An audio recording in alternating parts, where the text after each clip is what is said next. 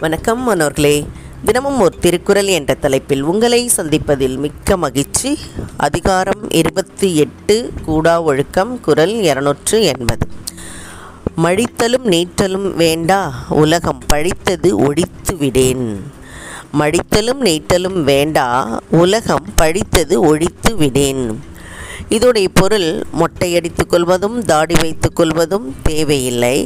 உலகம் பழிக்கின்ற செயல்களை செய்யாமல் இருப்பவரே உண்மையான துறவிகள் அப்படின்னு சொல்கிறாங்க துறவினா நம்ம என்ன அடையாளமாக பார்க்குறோம் மொட்டையில் இருப்பாங்க அல்லது நீளமான தாடியை வைத்திருப்பாங்க நீண்ட ஜடை கூட வளர்த்துருப்பாங்க. இதையெல்லாம் வைத்து தான் நாம் என்ன நினைக்கின்றோம்? அவர்கள் துறவி அப்படின்னு அடையாளம் காண்கின்றோம். ஆனால் அது அல்ல உண்மையான துறவிக்கு அழகு. உலகம் பழிக்கின்ற செயல்களை செய்யாமல் இருக்க வேண்டும். அவர்களுடைய செயல்பாடுகளை வைத்து தான் அவர்கள் உண்மையான துறவிகள் நாம் சொல்ல வேண்டும். அதுக்கு ஒரு நிகழ்வு பார்க்கலாம். ஒரு மடத்தில் ச துறவி அவனுடைய ச சீடர்கள் எல்லாருமே இருப்பாங்க. அப்போது கா அது ஆற்றங்கரை நோக்கி செல்வாங்க. ஆற்றங்கரை நோக்கி போகும்போது வழியில் ஒரு மரம் இருக்கும். அந்த மரம் வரும்போது மட்டும் இந்த சீடன் என்ன செய்வான் அப்படின்னு பார்த்தா திரும்பாமல் போயிட்டே இருப்பான். இப்படியே ஒவ்வொரு நாளும் போவாங்க.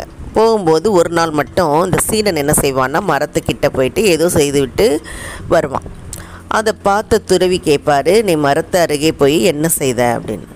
அப்போ அந்த சீடன் சொல்வான் அங்கே தங்க புதையல் இருக்கே அதை பார்த்தா எனக்கு ஆசை வந்துடுது. அதனால் வந்து மண்ணை போட்டு மூடிட்டு வந்திருக்கேன் அப்படின்னு சொல்லுவான்.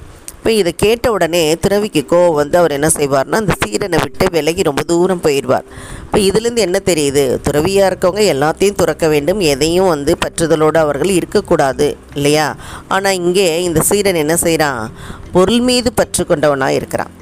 அப்போது அவர்கள் வந்து உலகம் பழிக்கின்ற அந்த செயலை செய்கிறதுனால தான் என்ன சொல்கிறாங்க இவர் உண்மையான துறவி அல்ல அப்படின்னு சொல்கிறாங்க அப்போ மண்ணாசையோ பெண்ணாசையோ பொருளாசையோ எதுவுமே இருக்கக்கூடாது. அதை தான் வந்து இங்கே இந்த குரல் மூலமாக நமக்கு சொல்லியிருக்காங்க. அப்போ துறவிக்கு உள்ள அழகோட நல்ல செயல்களை செய்ய வேண்டுமே தவிர உலகம் பழிக்கின்ற செயல்களை செய்யக்கூடாது என்பதை தான் இந்த குரல் நமக்கு உணர்த்துகிறது.